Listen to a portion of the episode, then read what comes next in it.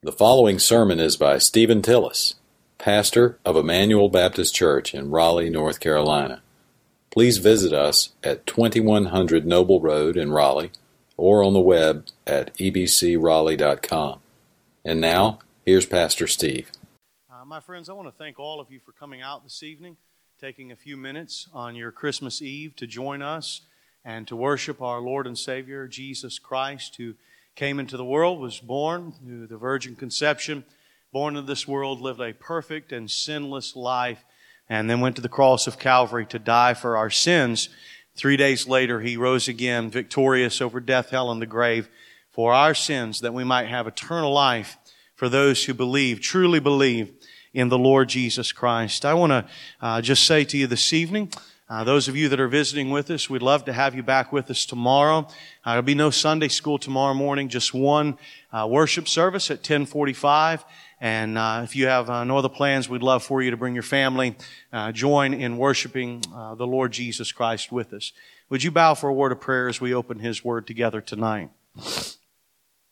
Our Father, we do come to You, and we thank You for these beautiful songs of the faith. Uh, we still our hearts a little bit this evening, and we uh, all the shopping, or at least most of the shopping, should be done by now. Uh, there might be two or three gentlemen in here that are waiting for this to finish so they can make a midnight run to Walmart. But Lord, uh, most things are going to settle down, and it'll soon be Christmas Day, and we'll be celebrating the birth of the Lord Jesus Christ, and we'll have friends and family and loved ones and lots of food and good time together.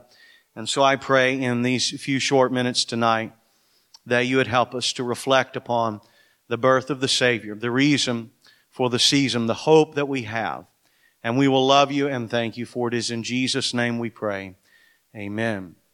If you do not have a Bible with you this evening, in the pew back in front of you is a Bible. And I want to read to you just a couple of verses from the New Testament, the Gospel of Luke, chapter number two. And so if you were to let your Bible fall to the middle and then just keep turning to the right, you'll find these gentlemen there, Matthew, Mark, Luke, and John, four good guys. We want to talk about the second one here, Luke chapter number two. Let me read a couple of verses for you. Luke chapter number two, verse number nineteen, reads this way. But Mary treasured up all these things and pondered them in her heart. The shepherds returned glorifying and praising God for all the things they had heard and seen, which were just as they had been told to them. You know, I was thinking about uh, earlier this afternoon when I was a kid uh, on Christmas, uh, before Christmas Day came. Uh, I'm a little bit of an O C D kind of fella, and so I think I might have told some of you before, usually the day before Christmas, I would go into my room and clean my room. Yeah, oh yeah, I had to get every toy in the right place, that because you can't get new toys and have a cluttered room, you know what I mean? And so moms and dads are like, yeah, we want all our children to go home and clean their room tonight. Uh, good luck with that happening. But uh, that's how I was, and, and I just enjoyed Christmas morning. Is there anybody in here tonight that's excited about tomorrow morning? Oh, look at there, we got a few that are. You know, of course, all of our children, and you know, all of the adults in here too, you you act all pious. Yes, the children are excited about opening gifts, but you know you like to tear into something just as much as anybody else.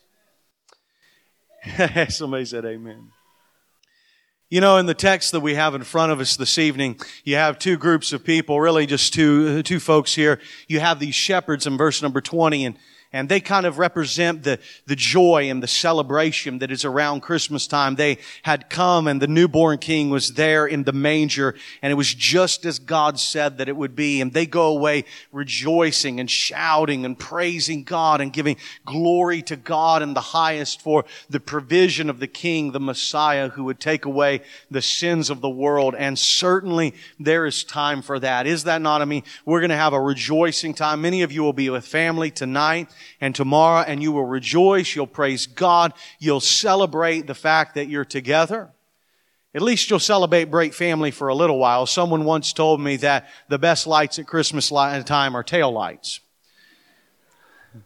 I'm not sure that that's completely true, but maybe for some of you. There is a time for great celebration in all of our lives as we think about that time with community, family, and then the celebration of the Lord Jesus. But this evening, I just want to speak to you for a moment about another time, and that is a time of reflection. Because true celebration over the Lord Jesus Christ, true rejoicing and true praising can only come when we have truly reflected upon what has really come and invaded our world and brought to us the redemption that we need. And that is none other than the Messiah, the Lord Jesus Christ. One of the greatest problems with all of the world that we live in, especially in America, is the problem of superficiality. We are and don't need more smart people. We don't need more capable people. We need more deep people who are tired of platitudes and ready to longingly look and learn about the birth of the Lord Jesus Christ and to accept Him as the Lord and Savior of their life, and for true believers to reflect and think longingly and deeply about truly what came to this world for us. Look with you, if you will, back at verse number nineteen. But Mary treasured up all of these things and pondered them in her heart. That phrase there, that she treasured up all of these things and pondered them in her heart, you will find that in Luke chapter one and verse number sixty-six, a few verses before this passage, the same phrase is used of people. And then you'll find this, this exact same phrase is used again in verse number fifty-one of Luke chapter number two, kind of making a beginning and a middle and an end to the entire Christmas story, that Mary is the kind of person who treasured up all of these things and pondered on them in her heart. And I want to encourage you this evening as believers, and maybe if you're here tonight and you're not a believer, I want to encourage you to treasure these things up in your heart and to meditate and ponder on them and reflect on them, so that you obviously can come to a point in your life of truly celebrating the Lord Jesus Christ. Our celebration over gifts is good, but it is fleeting. Our celebration over family is wonderful, but it comes and it goes. But what we celebrate is that God sent His Son into the world to be born of the Virgin Mary. And let me pause there for a moment and say that if you think that the virgin birth surprises you, be assured that it was a surprise to Mary when the angel came to visit her. She had not known a man. In fact, the orthodox and the biblical teaching is that, yes, you say, well, that doesn't, that doesn't make all of the sense in the world, or I can't fully explain that, or my reasoning and logic seems to find a faulting place there. I would say to you that is because it is faith in the miracle of God, that God sent forth His Son to be born of the Virgin Mary. He had a human mother but did not have a human father. And there in the belly of the Virgin Mary is the Son of the living God, God Himself. And Mary has been told all of this, and her mind must be spinning. She must be thinking about a thousand different things. But at some point in all of this evening, she slows down in her life enough to treasure all of these things in her heart and to ponder on them. And I, I think this evening it would be good for us to have that kind of silent significance, where we pause as Mary paused, and we truly reflect on who has come into the world and why He is here. I would say this to you this evening. One thing that Mary reflected on was the fact that God has come into the world in the person of Jesus Christ. That's what Emmanuel means. God with us. You're not left alone. You're not out in the cold. No matter what you've experienced in your life and what you've gone through and where you are and where life finds you right now this evening, with all of the heartaches and ups and downs of twenty sixteen, I want you to know this evening, whether believer or unbeliever, God is with us. He has come into the world and He loves you. In fact, the Bible says that God so loved the world that He gave His only begotten Son, that whosoever believes in Him should not perish, but have everlasting life. God with us. God has come to visit us tonight. I would say, secondly, not only has God come to visit us, but He has come to be one of us. You see, that's the miracle and the wonder of the virgin birth, is that God sends His Son into the world to be both God and man in one person, two natures unmixed. And you say, why could God not have written salvation in the sky? Why could God not have just sent an angel to give us redemption? Because it was not angels, nor was it the sky or creation that sinned against the Son of the living God. But you have sinned, and I have sinned, and fallen short of the glory of God. Every person in here tonight has told a lie, has been arrogant, has gossiped, has loved something other more than you loved God. And because of that, somebody had to die for our sins. Not an alien and not an angel. God sends His Son into the world, not only God with us, but God in human form, to die in our place. What does the Bible say? He that knew no sin became sin for us, that we might become the righteousness of God in Him. Mary is treasuring, she is keeping, she is guarding, she is thinking about all of these things in her heart, and she comes to the understanding that God has come to visit the world. And not only that, He has come to be a human, to die for our sins. Mary, did you know? Yes, she did know. Why? Because the angel spoke to her, and she treasured these things in her heart and thought about them deeply. God came into the world, and He came in human form. And I would simply say, lastly this evening, Mary treasured in her heart the truth that God came into the world to be born as the Christ child, to live and to die, so that men and women and boys and girls could put their faith and trust and confidence in Christ alone and have everlasting life. And Mary knew that her Son would die for her. What are you treasuring tonight? What's the most significant thing in your heart? What have you spent all of your time thinking and, and, and, and mulling over in your mind and treasuring up? Is it a special gift? Is it an Xbox One? Is it a new car? Is it peanut brittle? Turkey? What are you treasuring the most in your mind? I would say to you this evening, what you should be treasuring the most in your mind is the death and the burial and the resurrection of that Christ child who is born in the world for our sins.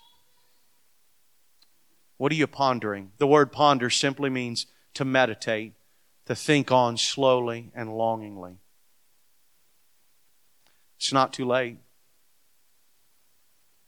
In just a moment, we'll light candles together. We'll stand, light these candles together. And in a beautiful and kind of a solemn way, we will sing Silent Night. And we will think about the birth of our Savior. And all of the celebration and all of the fun that is about to come when you get home or tomorrow morning. Maybe parents have to put the coffee on because your kids will wake you up at six o'clock in the morning and want to open all of the gifts. All of the celebration that awaits for us. Don't let that slip away. Reflect upon what Christ has done for you. Be quiet in your heart. Be still and know that He is God. Have you done that this season? Have you taken just five minutes somewhere to sit alone with God? and to thank Him for sending Christ into the world for you. All of this, and all around the world, for the last two thousand years, we celebrate this birth, this one, this one person coming into the world for you, for me. I want to encourage you to treasure that in your heart, like Mary, and to think deeply on that. And if you're with us tonight, maybe you're visiting, or maybe you've been a member of this church for a long time, but maybe you thought it was just a sentimental or an emotional thing to come tonight, but God's Word has been open to you, and you listen to these beautiful people sing along with all of us, and you listen to the Word, and you think about Mary pondering and reflecting upon Christ, and deep in the recesses and the corridors of your heart, you know that you have never given your life over to Jesus Christ. I want to encourage you that before this night is over, find a quiet spot. Your house may be busy. There may be Christmas music on, but find a quiet place somewhere in your life and call out to God and believe on this Christ child. And He will save you from the inside out. And He will change you. And maybe, just maybe, there are some believers that are visiting with us and some among our own flock here at Emmanuel. And we're all a little guilty that life has been pushing us by down the river. Pause tonight. Let all the other things that are coming tomorrow go to the wayside for a few moments. And bow in reflection and meditation and honor that the God that made all of the universe came into the world, and on this night that we celebrate, He would come into the world and cry even as babies are crying in here tonight. And simultaneously sustain the universe and be held in the arms of Mary for you. Would you bow with me for a moment?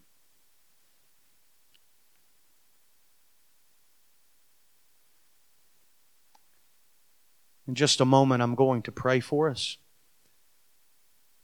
and then we'll stand and go into our candle lighting ceremony and sing together. But it's fairly quiet in here just for a moment.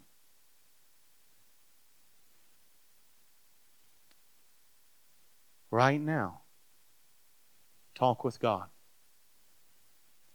I want to encourage every believer right where you are, would you just pause, push things out of your mind, and say, thank you, God, that you gave us your Son.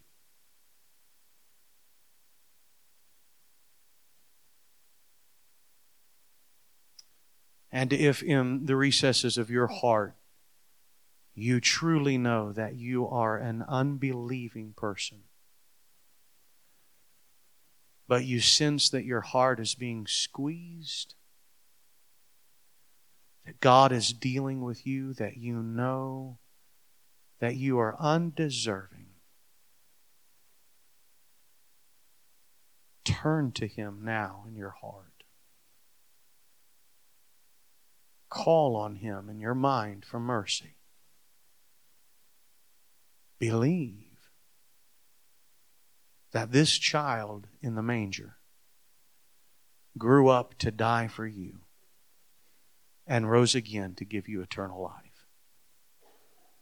Let this Christmas Eve be the mark in your life whereby you give your whole life to Him now.